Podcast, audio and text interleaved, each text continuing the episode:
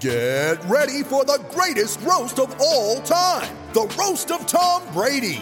A Netflix live event happening May 5th. Hosted by Kevin Hart. The seven-time world champion gets his cleats held to the fire by famous friends and frenemies on an unforgettable night where everything is fair game. Tune in on May 5th at 5 p.m. Pacific time for The Roast of Tom Brady. Live only on Netflix. Blog Talk Radio. Hi, guys. Welcome back to the Big Ten Powerhouse podcast here. This is podcast number, 11 or 12.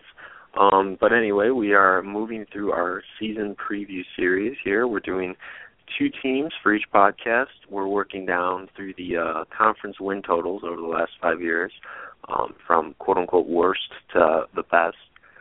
Started with Penn State and Rutgers. Today we have Michigan and Michigan State. The Mitten State here is going to be highly represented today. We also have a great guest on with us here, Mike Wilson from Scout.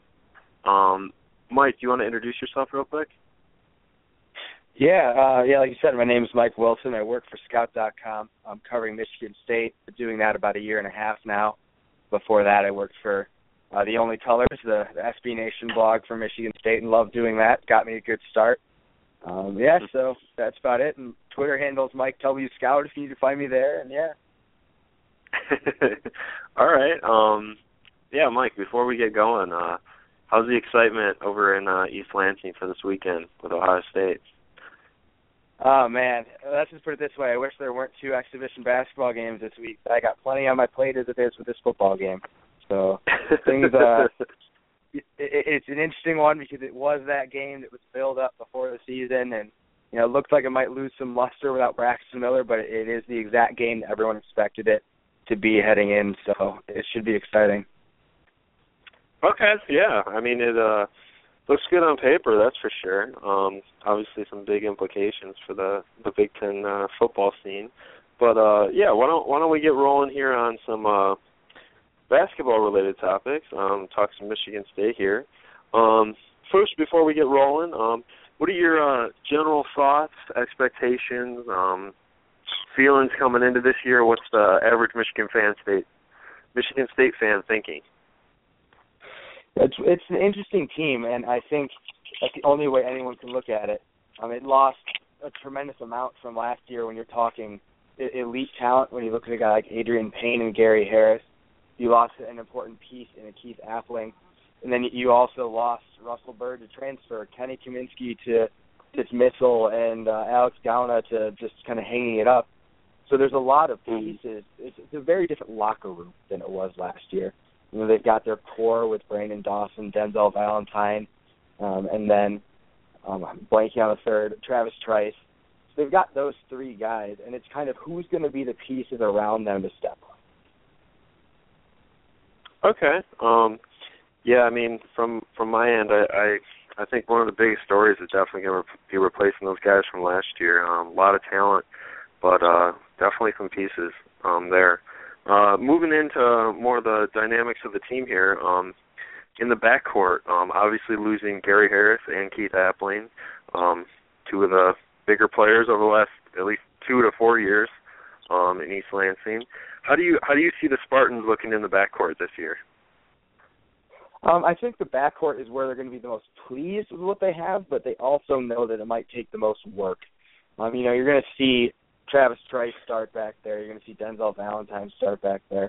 And then they're probably going to go three guards for the most part, and it's going to be who's that third guy. It's either going to be sophomore Alvin Ellis or junior transfer Bryn Forbes. Or then there's true freshman Javon Bess is out injured right now. And I think the real question mark there is which one of those three is going to step in, because Forbes and Ellis both struggled defensively in their exhibition on Monday. And that was kind of the big one after the game. Izzo even joked about, you know, I'm going to put them one-on-one with my 88-year-old mother to see if they can guard her, just because he wants to see them check someone. And, you know, Izzo's a coach that wants to see some defense out of his team. So I think they like the backcourt and the scoring potential. You know, Forbes is a heck of a shooter. Trice can shoot the ball, and he's bulked up, and so he's going to run it well. Heck, Denzel Valentine hit 6 of 9 threes on Monday, so his shot looks a whole lot better too. So I think they like the scoring potential, but you got to wonder, all right, well, who's going to step up and be able to play some defense?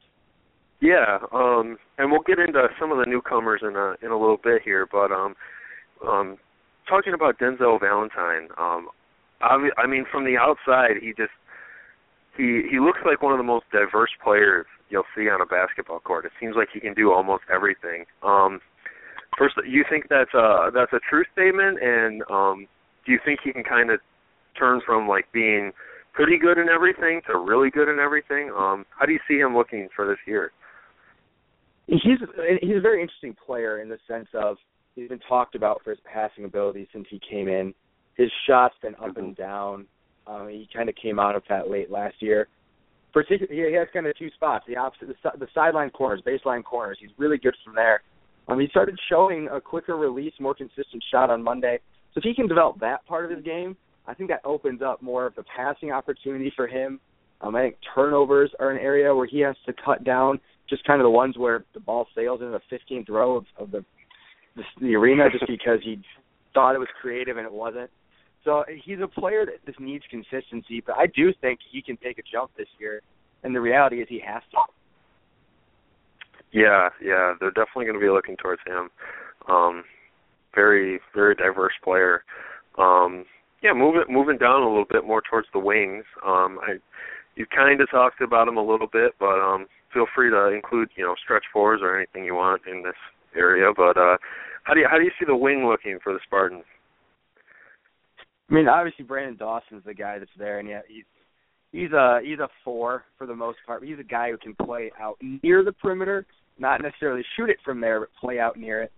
But again, yeah, the question's kind of that third guard.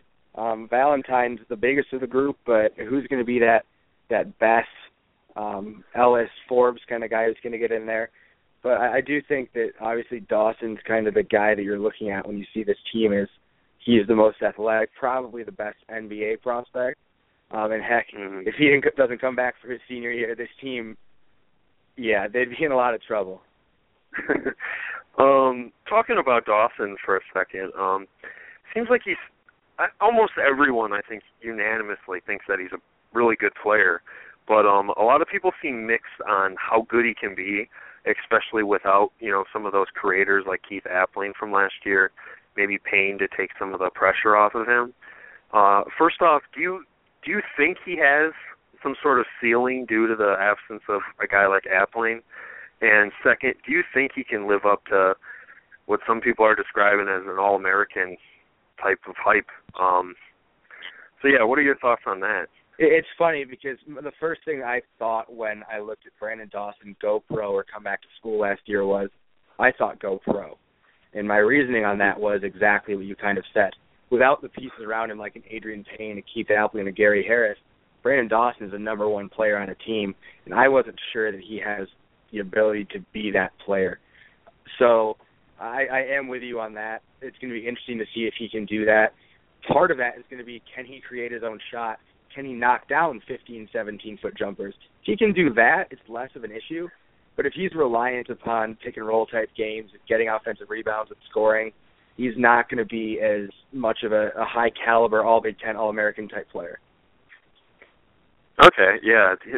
It's definitely one of the more interesting things. I think I have him on my whole Big Ten team, but I think he's still going to be able to get there, even if it's just, getting more shot attempts. But, he's one of the more interesting ones just because the pieces rotating around him.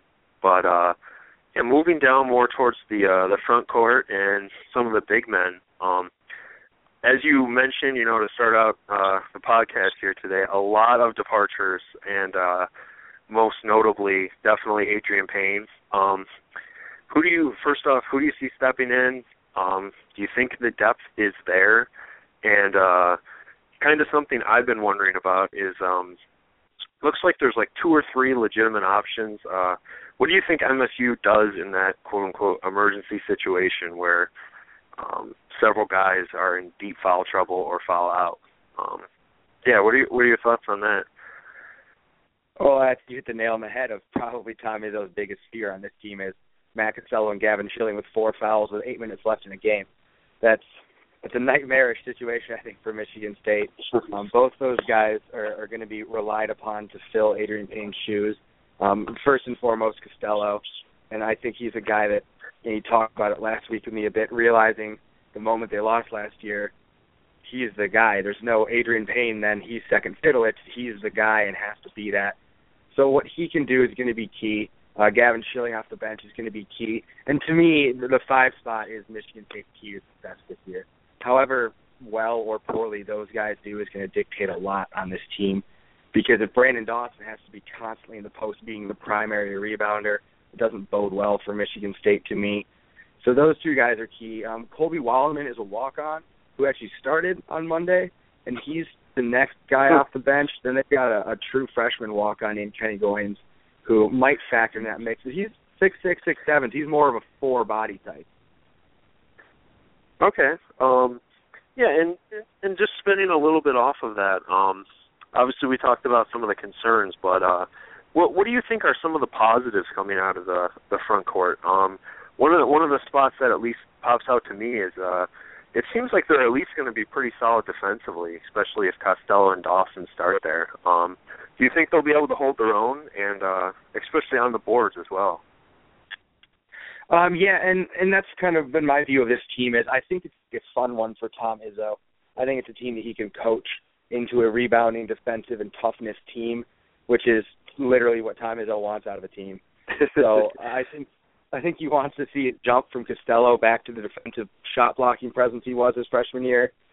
He rebounded well early last year, not as well at the end. So those things are going to be pretty important for him to do well. Gavin Schilling, to me, last year was a little bit of a spastic player. He had these moments of just, he might actually be a decent player, and then moments where it's just three fouls in a minute, not going up strong to the hoop. And he's a guy that needs to be a force on the inside as well, as I kind of said, to take the pressure off Brandon Dawson. Yeah, it'll be an interesting thing to watch how those guys fill in there. But we've talked a lot about the guys leaving, but we haven't talked a ton about the guys who are coming in yet. What are your general thoughts on MSU's incoming recruiting class, new transfers, new additions? How do you see them fitting in? Who might pop out? What should fans expect?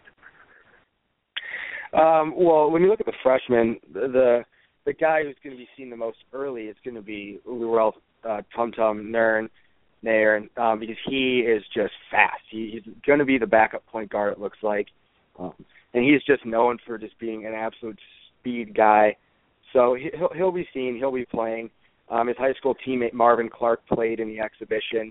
I think if anyone gets redshirted, there's potential of him, but that will remain to be seen. Izzo has talked about him as the strongest player on his team. Like, he's even stronger than Brandon Dawson, which is crazy because Brandon Dawson's triceps are the size of my head. So you got yourself a pretty strong freshman. And the word is that he's got a pretty darn good jump shot, too. And as a 6'7", 4" kind of guy, that's an interesting element. But I think the jewel of the class, with the way that they've seen it, and Tom Izzo called him the diamond in the rough, is Javon Bess. And that is brutal for Michigan State that he got hurt, because there was a lot of talk that he was leading the competition to be the third starting guard. So to lose him kind of in a week where he was going to get a chance to show what he could do hurt Michigan State. But I think they've got some nice pieces in the freshmen to complement what they already have. Yeah, that's interesting to have you bring up, because I was actually going to ask about Javon Bess. I know a few other Big Ten schools were looking at him pretty hard, and MSU moved in, got him, and I really like his game. I think he's a nice shot creator. I think he's one of those guys that really can develop into something special. Maybe not the instant, Gary Harris type of recruit, but that was disappointing to see him go out. Do you know if there's any expectation when he might be back, or? It's expected to be about a month, which means he'll miss kind of the rest of exhibition season, and basically the month of November is where he's going to be out. So that does hurt. Yeah. All right. Yeah. I mean. definitely some interesting pieces there to keep an eye on during the coming year. In terms of the team more generally, if MSU is going to repeat and continue the what is it? How many years is it on now? The Izzo NCAA streak. 14, 15, something in that range. Yeah. If they're gonna continue the streak, obviously they're gonna need some guys to step up. Who do you think can be the X factor on this MSU team? When you talk X factor, I think the X factor has been and will continue to be Brandon Dawson. I think that was the case last year. He's just such an athletic guy who can do so much for a team. And you saw that when he came back from his broken hand in the Big Ten tournament and in the NCAA tournament. I think he averaged 16 and 9-ish for those final 8-9 games, and that's a pretty impressive stat line. So he's kind of that guy that is going to dictate a lot about this team. But then the next one to me, as I kind of said earlier, is how do Gavin Schilling and Matt Costello do? They need a 5 guy to be consistent, not be in foul trouble. They don't necessarily have to score a lot because the guards are going to do plenty of scoring, but they need to be a good defensive and rebounding presence on the team. Yeah, I think for me, I definitely agree with that second comment. I think how that center position performs is going to be just so vital for this team. And I mean, at least if they can hold their own defensively, that's a huge break.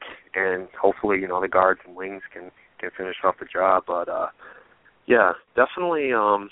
Dawson's an interesting pick as well. But continuing on the more general team comments here, what do you see as, first off, the greatest strength of this team, and second, the greatest weakness of this team?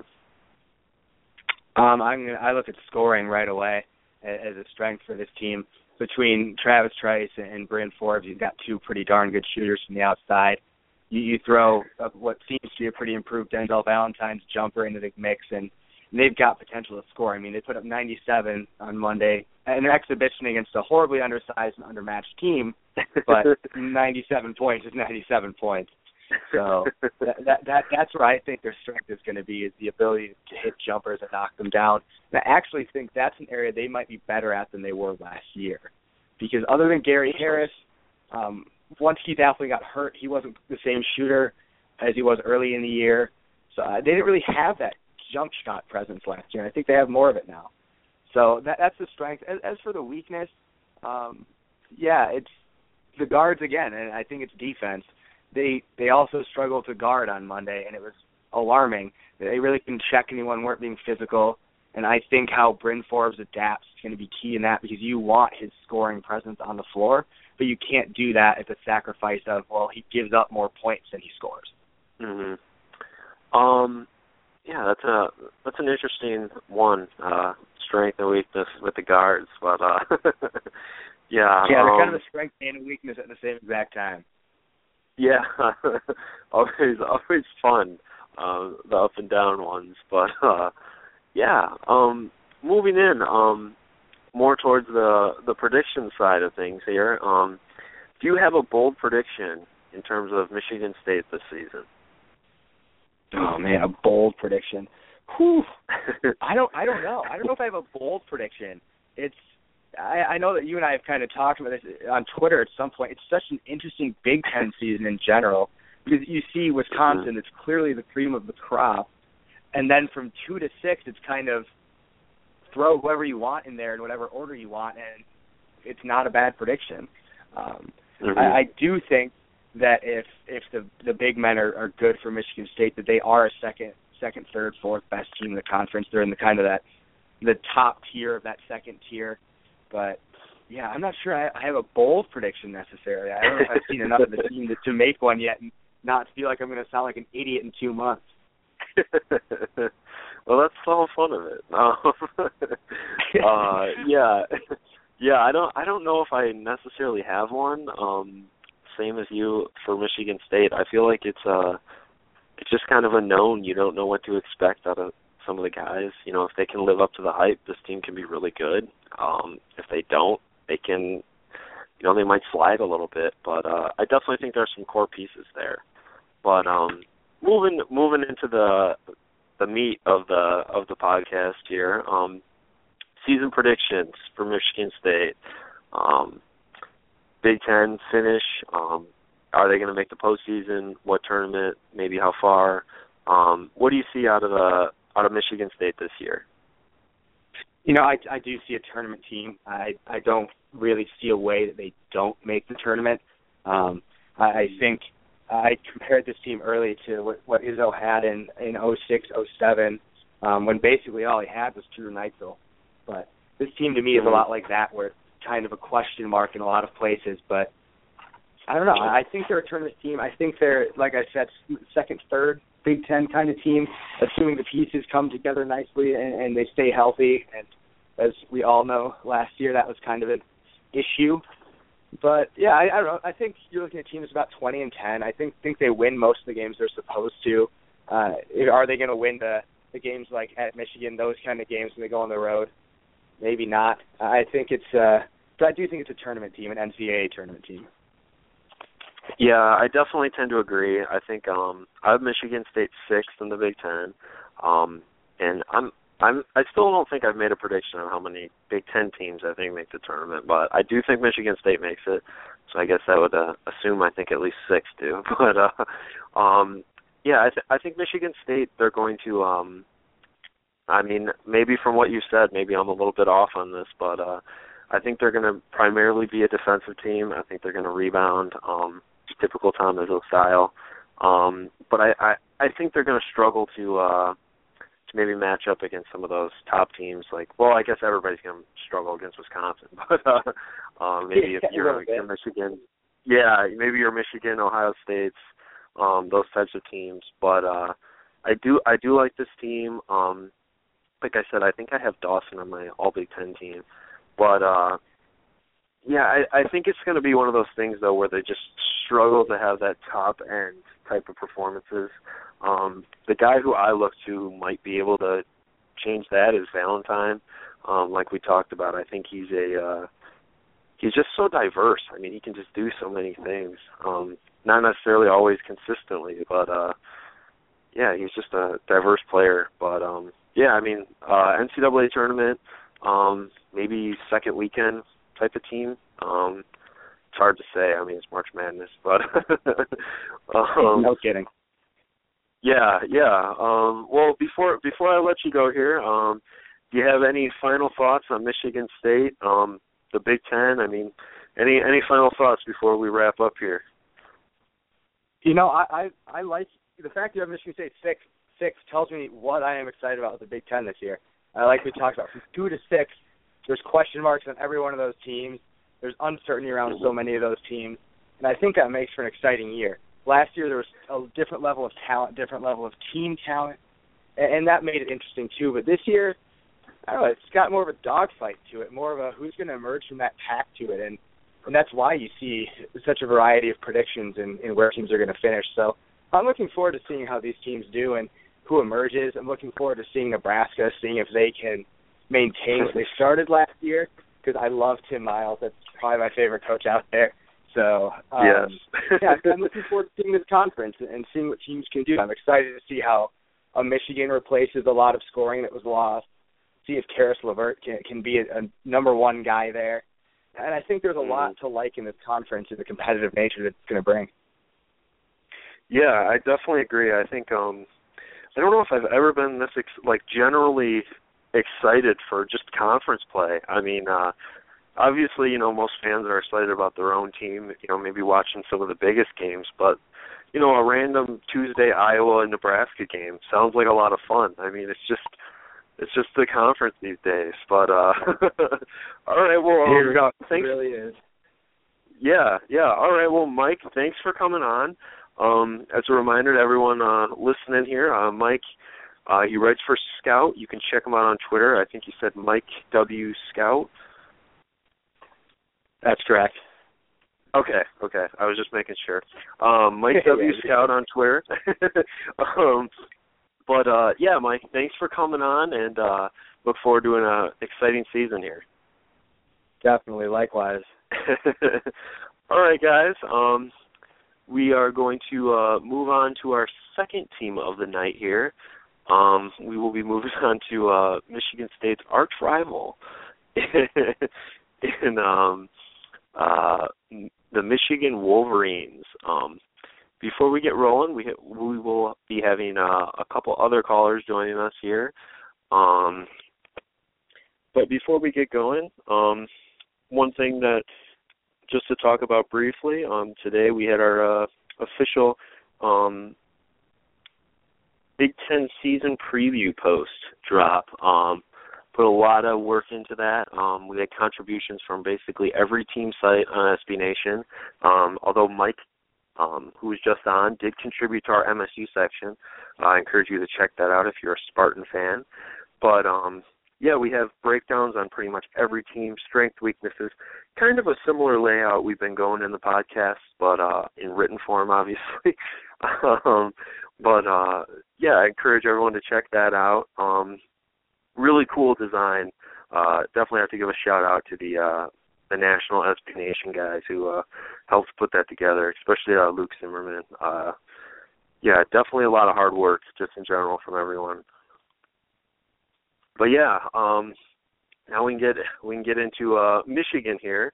A preface before we get going, I am a Michigan alum, so I'm going to be very biased during this section. But, yeah, just to let everyone know. I believe we have Scott here. Scott, can you hear me? Or not? Is this Josh or Alex? Yeah, Alex is here. Oh, okay. Sorry about that. I had the wrong number I clicked. Alex, why don't you introduce yourself real quick here? Oh, my name is Alex Cook. I'm a senior at U of M, big Michigan basketball fan, and I write for mgoblog.com. The role hasn't quite been defined yet, but I'll probably write quite a bit about the conference as a whole in addition to Michigan basketball. Yeah, once again, congratulations. Alex just moved into MGO Blog, which is the, I think you could say, the premier Michigan sports blog out there. I'd like to think so, yeah. Yeah, I mean, they put out some great stuff there across the board. But, Alex, before we dive into Michigan here, do you have any thoughts on MSU? We just finished up with Mike. You know, I think it's going to be really tough for them to replace the stuff they lost. Payne and Harris were really good college players. Appling, when healthy, he had a good senior year, the first half, I guess. It's just kind of a question, who's going to be the go-to guy in offense? Can Valentine be a really high-usage player? Is he going to have those old turnover issues creep up? Can Brandon Dawson create for himself or anybody else at all? Or is he just going to be an energy guy around the basket, a little bit of a post-up game, mostly just a defense rebounding guy? I don't know. I'm not too high on Travis Trice. We'll see if Tom can come in there and give them some good minutes at the point guard spot. Bryn Forbes, obviously, good shooter. Don't know much more about him. A little bit of lack of front court depth, like Mike was talking about.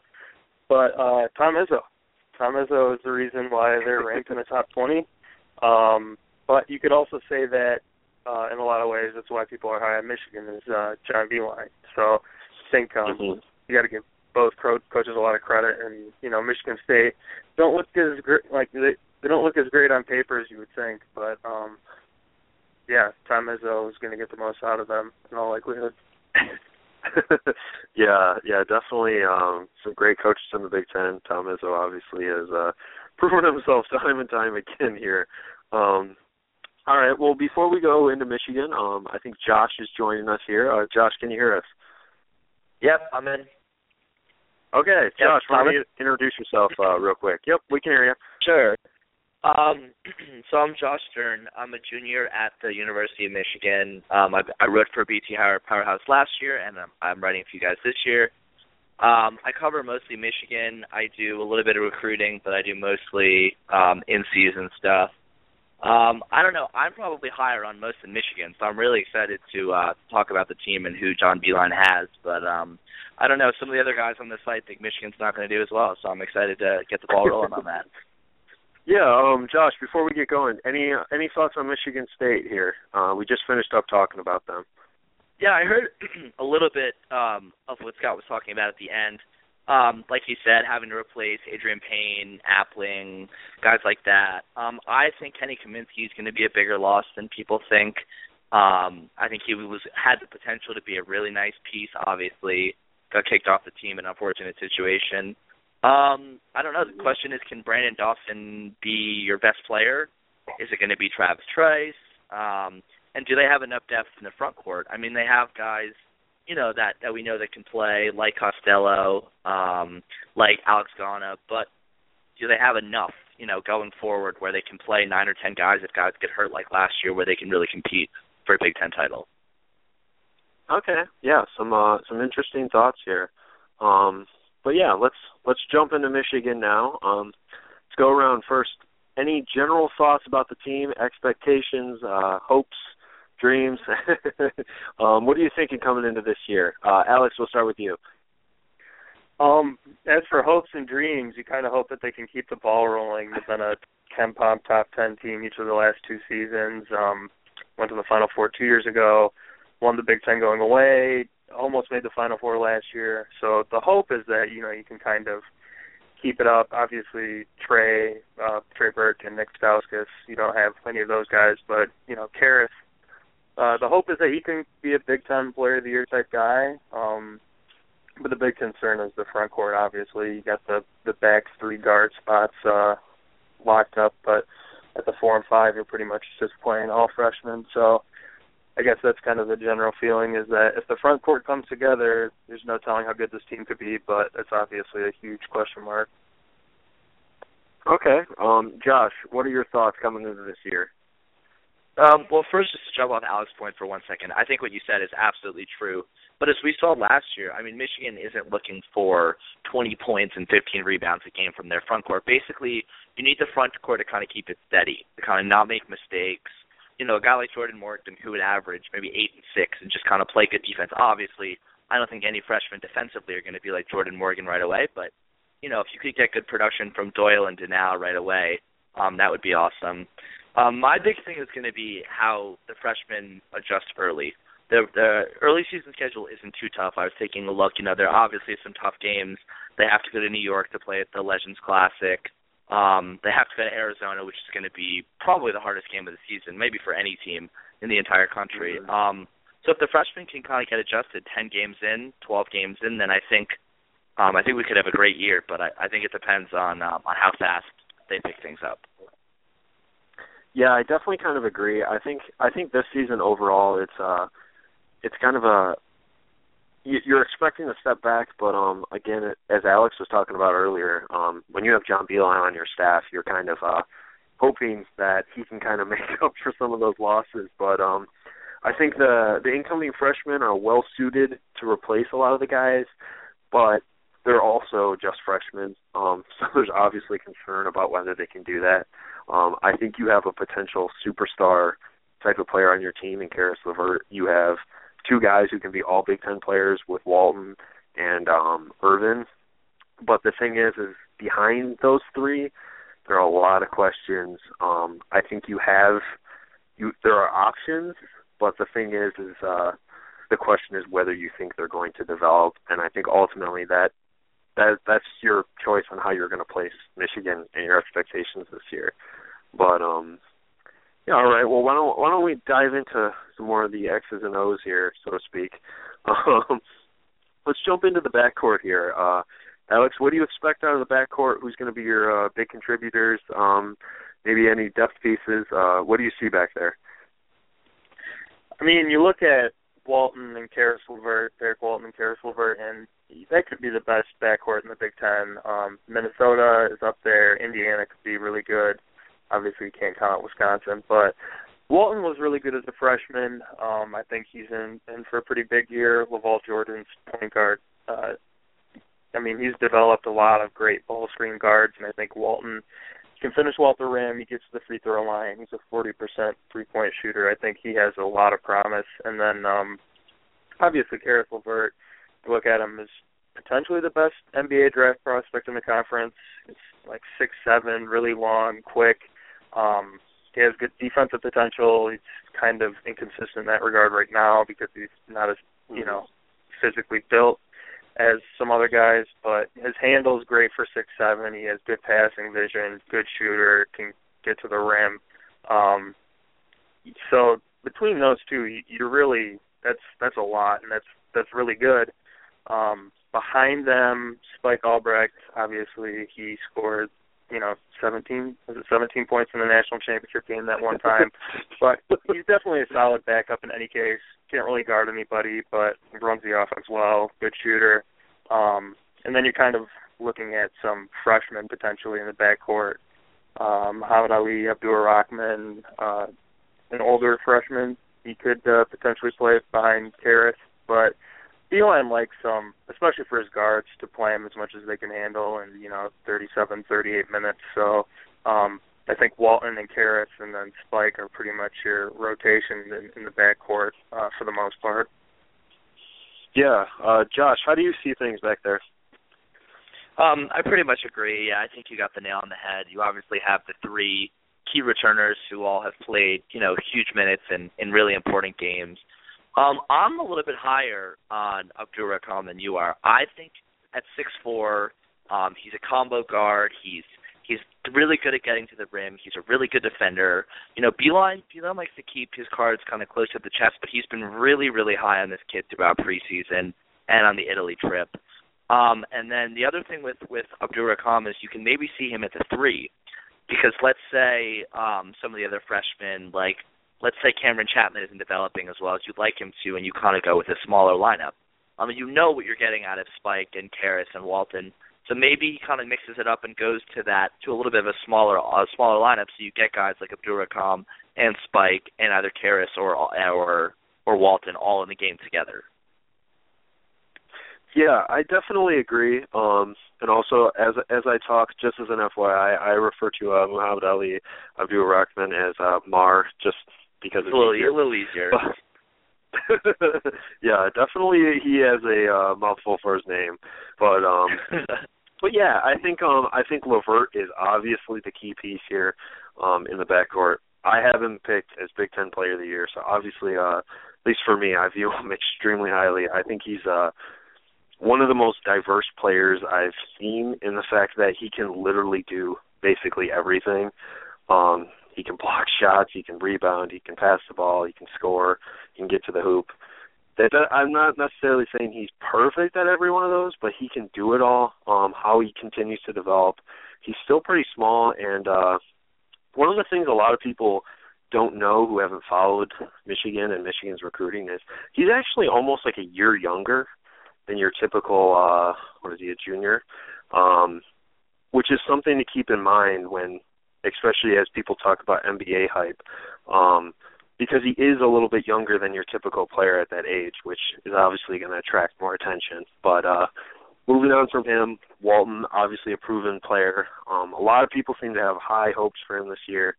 I'm not quite sure he's going to take that huge step forward, but he already was pretty good. So, I think this is the best backcourt in the Big Ten.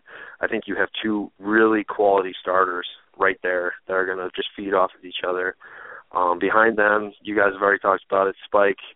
Alex mentioned the national championship game. Obviously, that's his most popular moment. But one thing that I will also throw in there is Walton had to sit out a game last year against Iowa at home last year. Spike came in and performed very well as the starter. So as much as people might want to knock down Spike, he's proven he can beat an NCAA tournament team as a starter.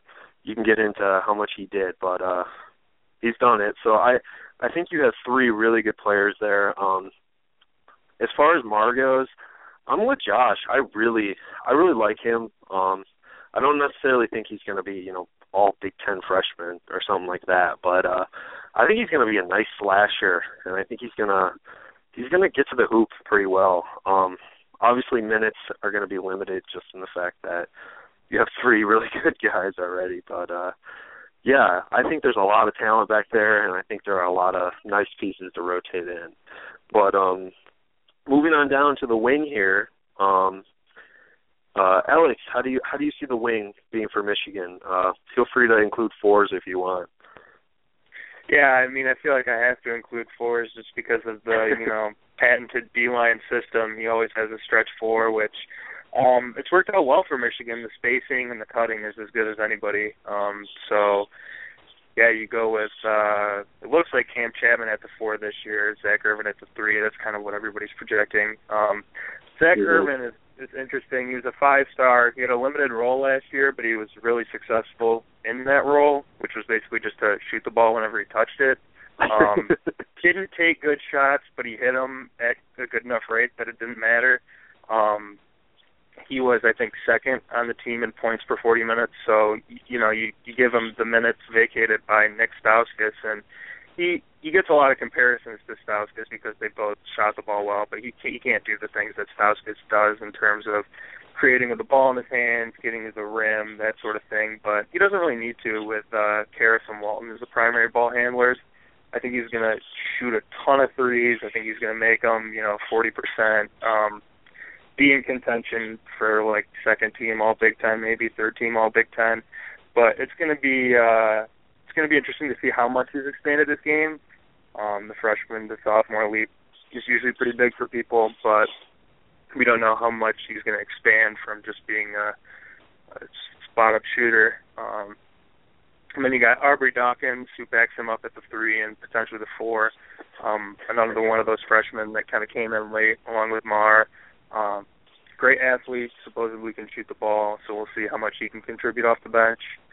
At the four, Cam Chatman, obviously great recruit, fringe five-star, kind of can do a little bit of everything. I think you can project him to be about as good as Glenn Robinson was as a freshman. I think that's a pretty safe bet. It's a little hard to say what kind of style he'll play in college because he was kind of known as a jack-of-all-trades player in high school. Good rebounder, good passer, can kind of create a little bit. But at the four and with so many other guys who can create with the ball in their hands, it's going to be interesting to see how much he's allowed or willing to do. But I think he'll be potentially a better defender than Glenn was as a freshman, so that'll be interesting. And then DJ Wilson, stretch four, potentially could play some five, very tall, long, good shooter, potentially a good shot blocker, which is something Michigan normally doesn't have. And yeah, I think that's about the outlook on the wings. Yeah, Josh, how do you see things on the wing? Yeah, I mean, I think Alex again pretty much got it. The nice thing I really like about this wing core is that everyone kind of does something a little bit different. I mean, Chatman is more of like a de facto point guard if need be, where if Beilein wants him to run the offense, much how Nick Stauskas did it last year, where Stauskas would stand at the top of the key and kind of orchestrate and move the ball around and stuff of that nature. Chatman can do that. He kind of reminds me a little bit of Kyle Anderson last year at UCLA, where he's not the most explosive guy, he's not the best athlete, but he just kind of figures out ways to score and knows how to play the game below the rim, I think, really well. So I think he'll be a nice piece. And then Irvin making the leap. I saw some of his highlights from Italy. It just looks like he had all the tools last year, but like Alex was saying, there were just so many pieces around him where he didn't necessarily have to do so much. But I think you'll definitely see him as making a huge leap. I think arguably he could be the leading scorer and not LeVert, if LeVert is looking to kind of maybe be in that point guard role as well and move the ball around and getting rebounds. And then off the bench, again, like Marr, another late signee, but I love Aubrey Dawkins. I think he can be Glenn Robinson, but even more talented. I think he's a better shooter. I think he'll be a better defender. I don't know. I just think he plays the game the right way. I think Glenn Robinson, his shot kind of was the problem, but I like the way that Aubrey Dawkins plays the game more than Robinson. And then DJ Wilson. Thomas and I were talking about this before. I think we're both really high on Wilson, too. He had a setback because of the Italy trip, but we'll see kind of what he can give Michigan. And the nice thing, too, Alex, like you said, he's tall. He's 6'9". So if Michigan can kind of have a wing type of offensive player, but almost a big type of defensive player, it'll give him a ton of versatility. So just something to look to see if Beilein will kind of tinker his rotations in that regard. Yeah, it's almost like Evan Smotrich, I thought. Sorry for interjecting. But, yeah, with Beilein, this is the first time since Smotrich that he's had a true stretch four that really isn't just a three playing out of position, DJ Wilson. So definitely agree. Yeah, I definitely agree. I had a good friend go to their practice today. Unfortunately, I couldn't make it, but and another guy also. I trust his opinion on this stuff, but he was just raving about DJ Wilson. He pretty much kind of the thoughts coming in really raw, but like just. As Beilein and the staff have talked about, they're having trouble putting him in a position, and I think it's just because, like, he can just play at so many different spots. I mean, he's what do they have him listed at, like 6'9", 6'10" now? Seems like he grows every other every other week. It seems like he's getting bigger. But, and the hair helps, too. Yeah, and he's got the awesome fro going now. But, yeah, he's so interesting because it's like if he develops, he could be an absolute monster. He literally, everything I was talking about Caris LeVert could almost apply to DJ Wilson, but he's bigger. But obviously he has to prove himself. Just a freshman. It seems like he's going to be more of the bench guy, but. Yeah, I mean he's gonna be really interesting to watch. But not just talking about him. Zak Irvin, I think he's gonna take the next step forward. I think he's gonna start at the small forward spot. I think he's gonna be a scoring machine. I'm not a big fan of him on defense, as I think most people would agree. But I think he's just gonna score so much that it's not really gonna matter. Who am I forgetting? Oh, obviously Cam Chatman, arguably the best incoming recruit. Lot of talent. I like the comparison from was it Alex or I don't know. You both kind of talked about the GR3 thing, but definitely think he plays differently. But I kind of figure he's going to kind of contribute similarly in year one. And Dawkins. I don't think I'm quite as high on him as Josh is, but he's a fun piece, a late pickup, and it seems like he's definitely more athletic than I first thought. Can shoot it, can get up there on the wing, but a lot of pieces. Again, I think the general theme is outside of the backcourt is there's talent, there's a lot of different options, but not necessarily all proven. Why don't we move into the front court here, which I think Alex touched on it at the beginning, is the biggest question mark of this team. Alex, why don't you jump right into it? As Josh mentioned at the beginning, I don't think production is the most important thing. Michigan kind of rebounds defensively by committee, doesn't really crash the glass on offense. Beilein prefers to get back in transition.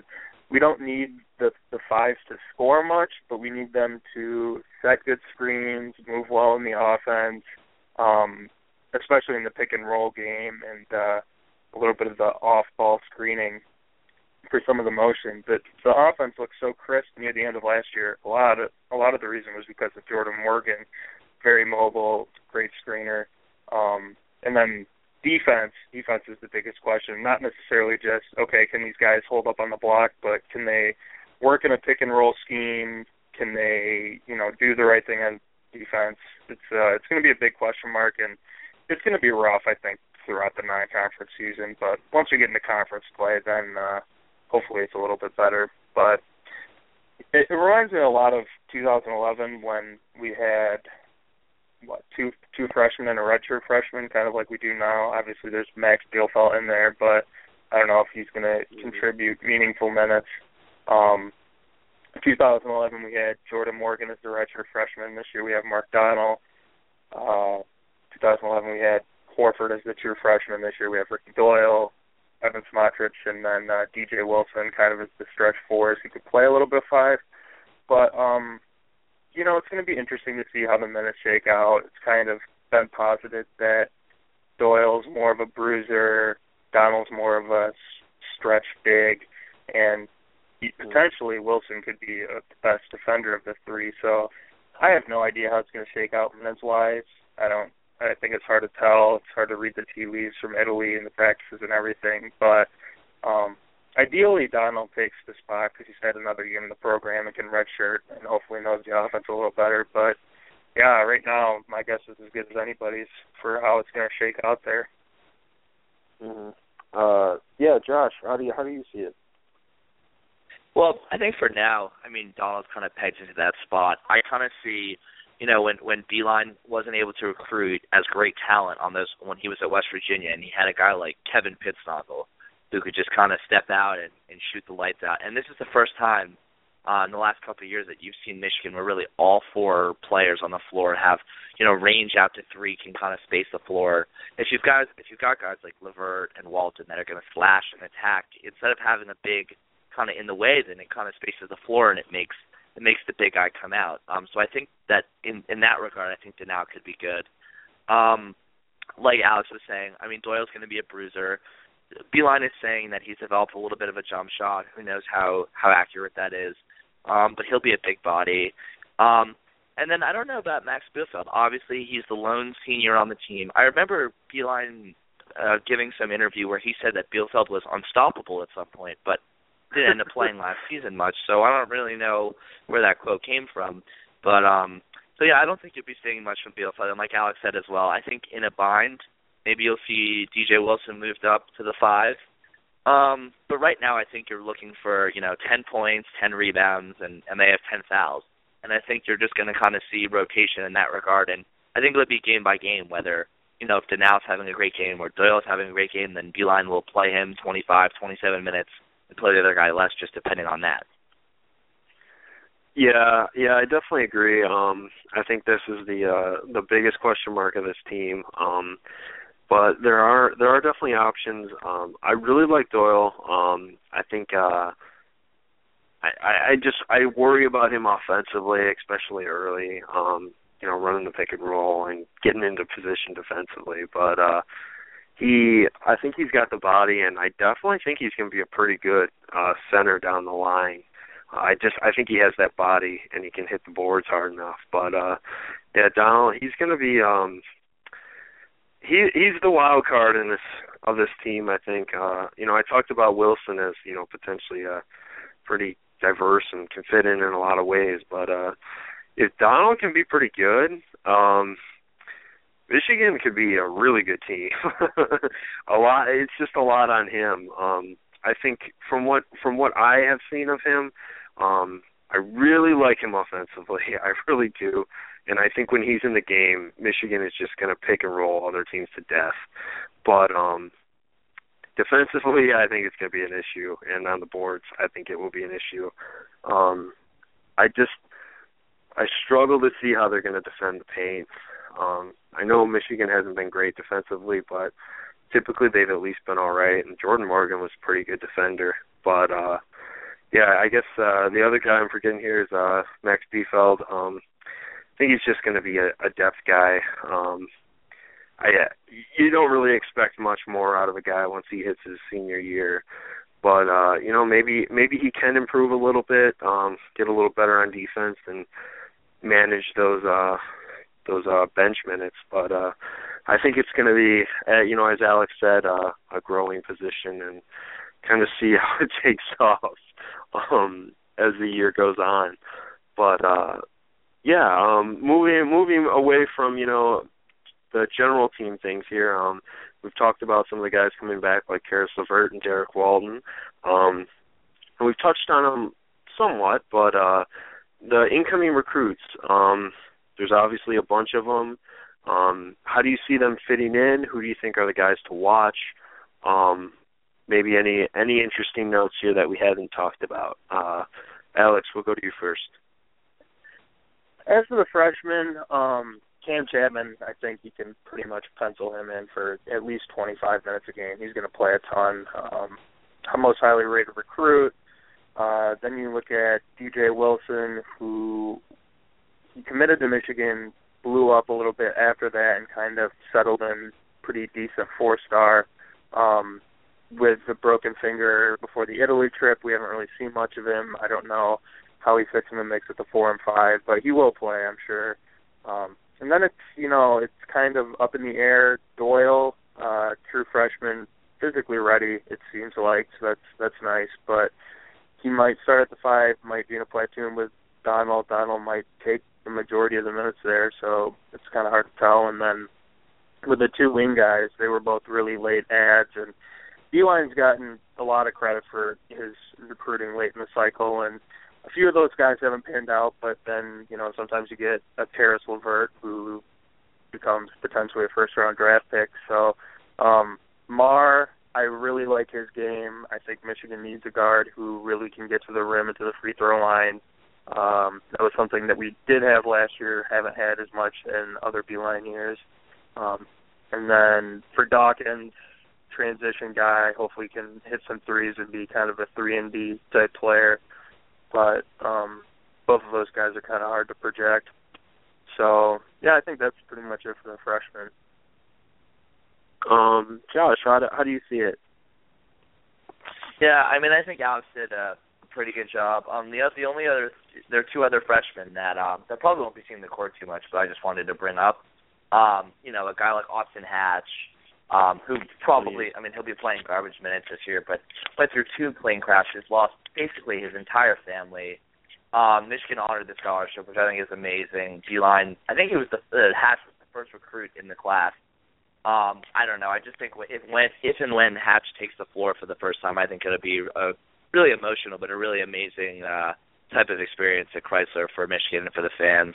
And then the other guy, another guy who definitely won't play this year, but maybe next year could be a contributor, someone like Duncan Robinson, guy who played his first year at Williams, sprouted from 5'9" all the way now up to 6'8". He could end up being 6'9" or 6'10". I don't even know if he's still growing in a year or two. I think you mentioned this before, like a Stauskas type player, a great shooter. Mm-hmm. Another one of those guys that Beilein just kind of finds under the radar. If he bulks up, he could be a great fit at the 3, at the 4, at one of those wing positions, maybe even at the 2 if you want to go really big.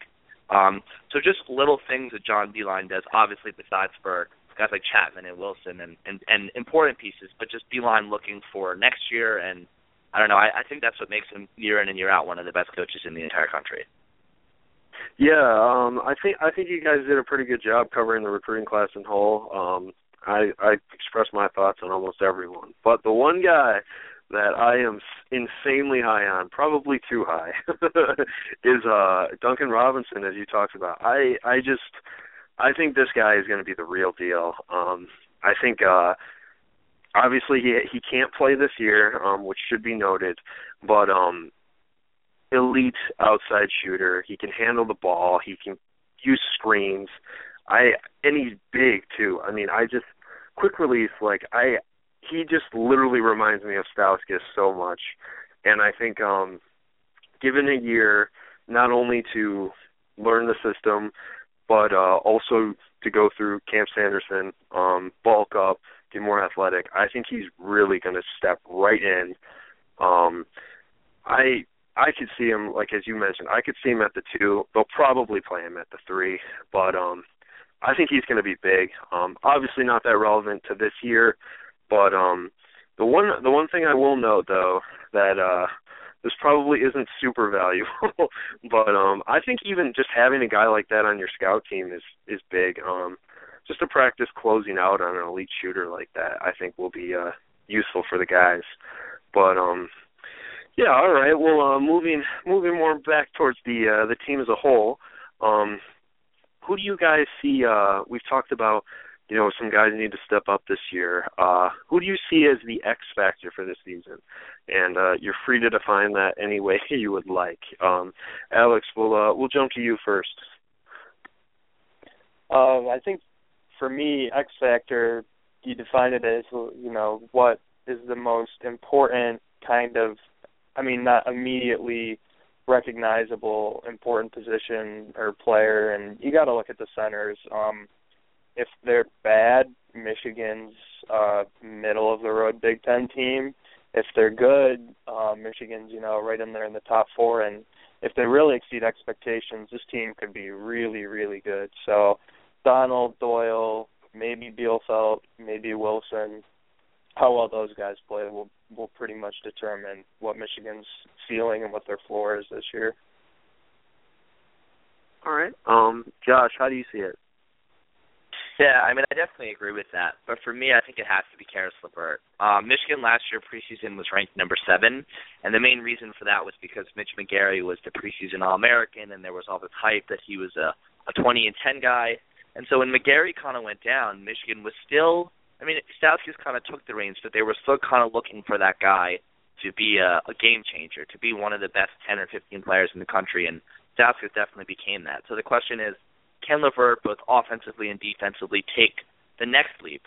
You know, he had his leap from freshman to sophomore year where he became one of the best players on the team, but can he become the best player, leadership-wise, scoring-wise, everything? I think if LeVert makes that type of leap, even if the centers aren't great, as Alex mentioned, I think Michigan could be a really good team.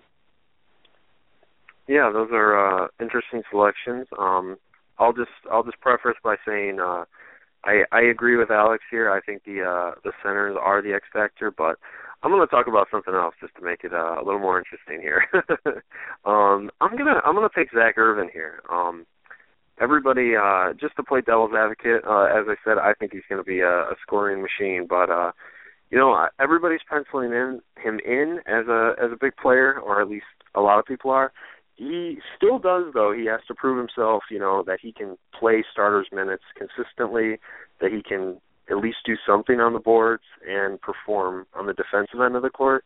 Granted, again, even for his harshest critics, he's still a good shooter, and he'll still be able to get to the hoop somewhat. But I think he's another guy to watch. If you're not looking at the front court for this, he's another piece that could be pretty important to how the team develops this year.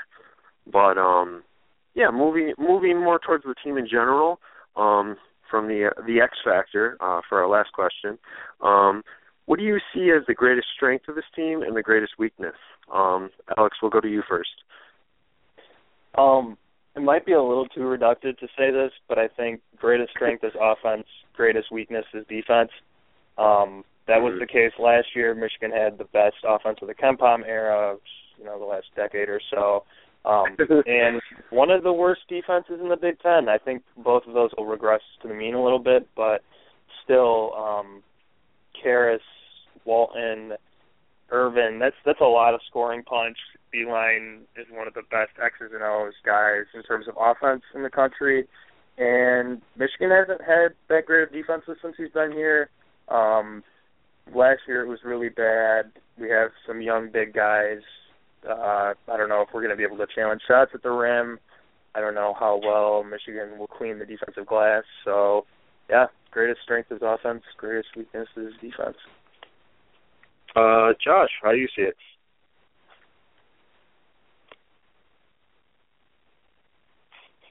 Josh, do we still have you? Yeah, I'm still here. Oh, sorry. Oh, okay. Greatest strength, greatest weakness. So I think the greatest strength is still is offense, but I think more specifically shooting.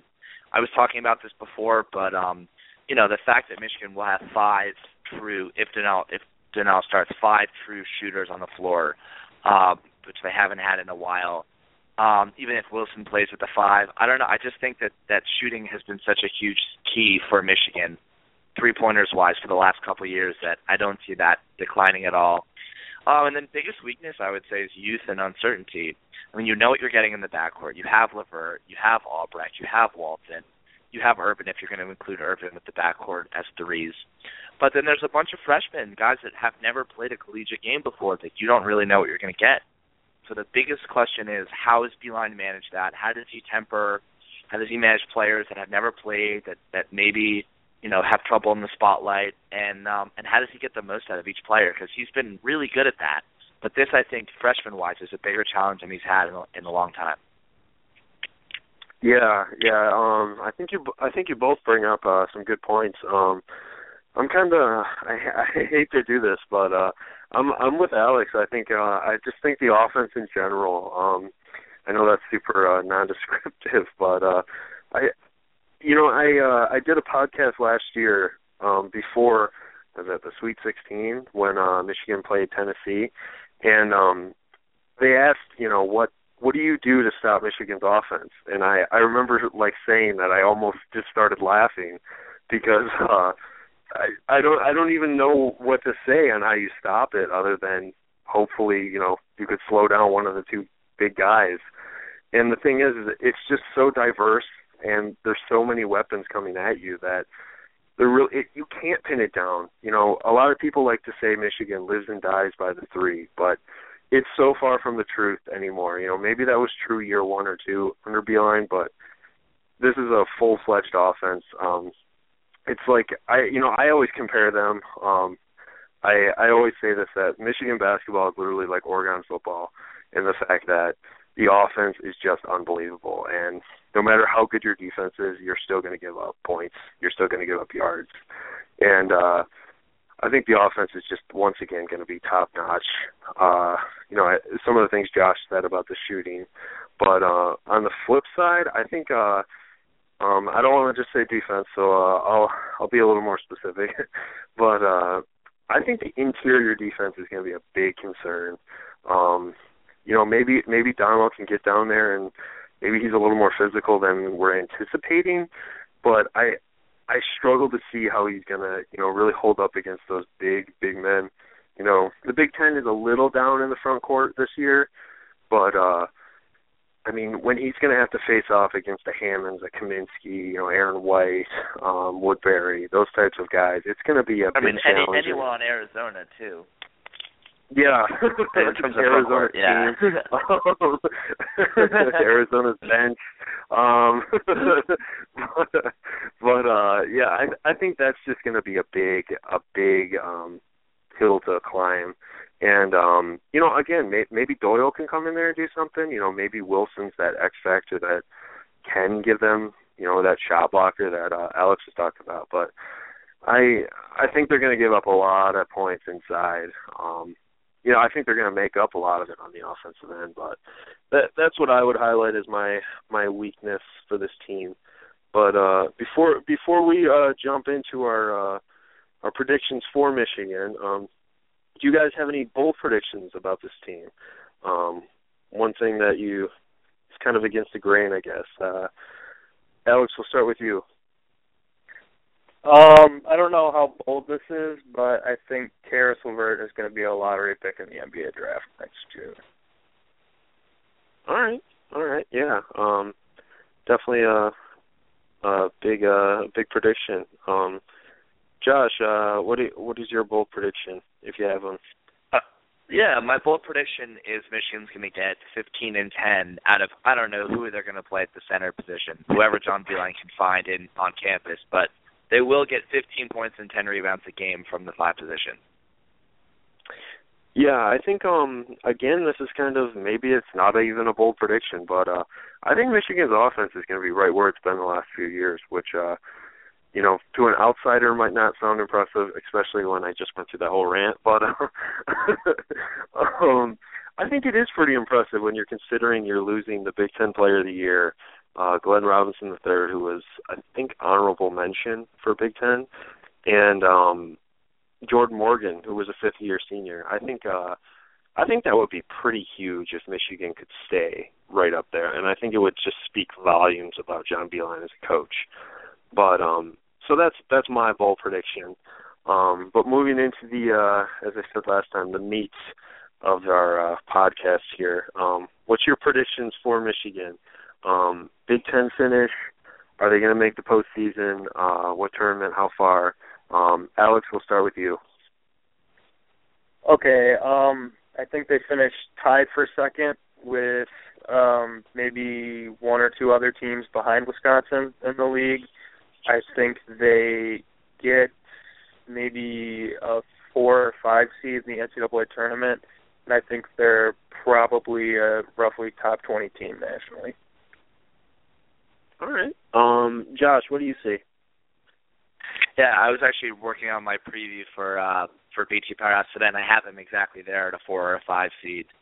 Yep, I think second sounds about right. I don't know how good Wisconsin's going to be, but seeing that they bring essentially everyone back means I think Michigan will probably not win the Big Ten. Yeah, and then I see them as like Alex said, 4 or 5 seed, probably a Sweet 16 team. But I was looking, are they good enough to beat, if they end up as a 4 seed and have to play in Arizona or Kentucky or Duke or someone that just is loaded? So I think Sweet 16 is reasonable for this team for this year. Yeah, I think I have them second in the Big Ten. I think part of that's just I don't have the guts to pick anybody over Wisconsin. But I actually, I think this week or maybe early next week, I actually have a piece coming out for Wolverine 247 about what Michigan can do to repeat as Big Ten champions. And one thing I just want to note real quick, and I'm not picking Michigan over Wisconsin. I'm not that dumb. But Michigan only has to play Wisconsin once this year, and it's in Ann Arbor. And I've already said this, I would be willing to let my house that College game day's there. I think it's going to be a huge hyped game. It's on a Saturday. I think Michigan can win that game. I definitely do. I mean, obviously we haven't seen the teams yet, but if they win that game, that's a huge help towards winning the Big Ten. And the thing is if you look back, at least over the last 5-6 years, usually the Big Ten's only decided by a couple games. So if Michigan wins that, maybe catches a break, Wisconsin, they're going to be the team everybody's gunning for. Maybe they get upset. I don't think it's out of the realm of possibility for number one, but I still have them second. But I think you're generally on there. I think 4 or 5 is probably kind of accurate. Maybe I would even push to like a 3. But obviously that's going to come down to the games we were talking about, going to Arizona, facing not MSU, but SMU at home, facing Syracuse at home. If they knock off some of those teams, they could be seeded really high. But obviously a big challenge. But, yeah, I'm predicting an NCAA tournament, second in the Big Ten. I think it'll be another good year in Ann Arbor. But yeah, before we go here, do you have any final thoughts on Michigan, the Big Ten, anything else going on here? Alex, we'll go to you first. To be completely honest, I think we covered everything pretty well. All right, Josh, any final thoughts? Yeah, I think it's going to be a really fun year in the Big Ten. I mean, everybody has Wisconsin kind of as top dog right now, but I read your piece. You mentioned this too. There are 5 or 6 teams that could kind of finish anywhere from 2 through 7, 2 through 8. I don't think there's any one team that's the first, second that's shoulders above anybody else. So I think it'll be for an awesome conference year. I think there's some really nice new players. There's guys like Kaminsky that kind of came out of nowhere that are going to be household names by the end of this year. So I think it'll be a really fun year. Yeah, I definitely agree. I'm excited for things to kick off. I think Michigan starts next Monday with an exhibition, but yeah, we'll be here to the season before too long. But all right, yeah. Before we go, thank you guys both for calling in and chatting with Michigan. As a reminder, that Alex Cook, he writes for MGO Blog. You can follow him. I think it's AlexCook616 on Twitter. Yep, and thanks for having me on. Oh, yeah, definitely. Thanks for joining us. And Josh Stern, he writes for BT Powerhouse right here. I'm sure you've seen a lot of his Michigan coverage. I think there's more to come. And I think it's like JMStern23 on Twitter if you want to follow him. Yep, exactly. Okay. Well, all right. Thanks, guys, for calling in, and look forward to chatting with you guys again and as we get closer to the Big Ten season. All right. Thanks, Thomas. All right. Yep. Thanks. And all right. Well, thanks for listening to our show. Went a little long with our Michigan talk here, but like I said, I was pretty pumped to get to talk about them. But yeah, thanks for tuning in. We'll be back hopefully early next week with our final team preview podcast, which is going to have the Ohio State Buckeyes and the Wisconsin Badgers, which everybody is excited to hear about. The Final Four team returning just about everything predicted. To go back to the Final Four, Wisconsin's a team to watch, and everybody wants to hear about them. So definitely check that podcast out next time. As for today, I'm Thomas Bendit. I'm the manager over at Big Ten Powerhouse. You can check me out on Twitter at TBendit. And other than that, thanks for calling in. Bye.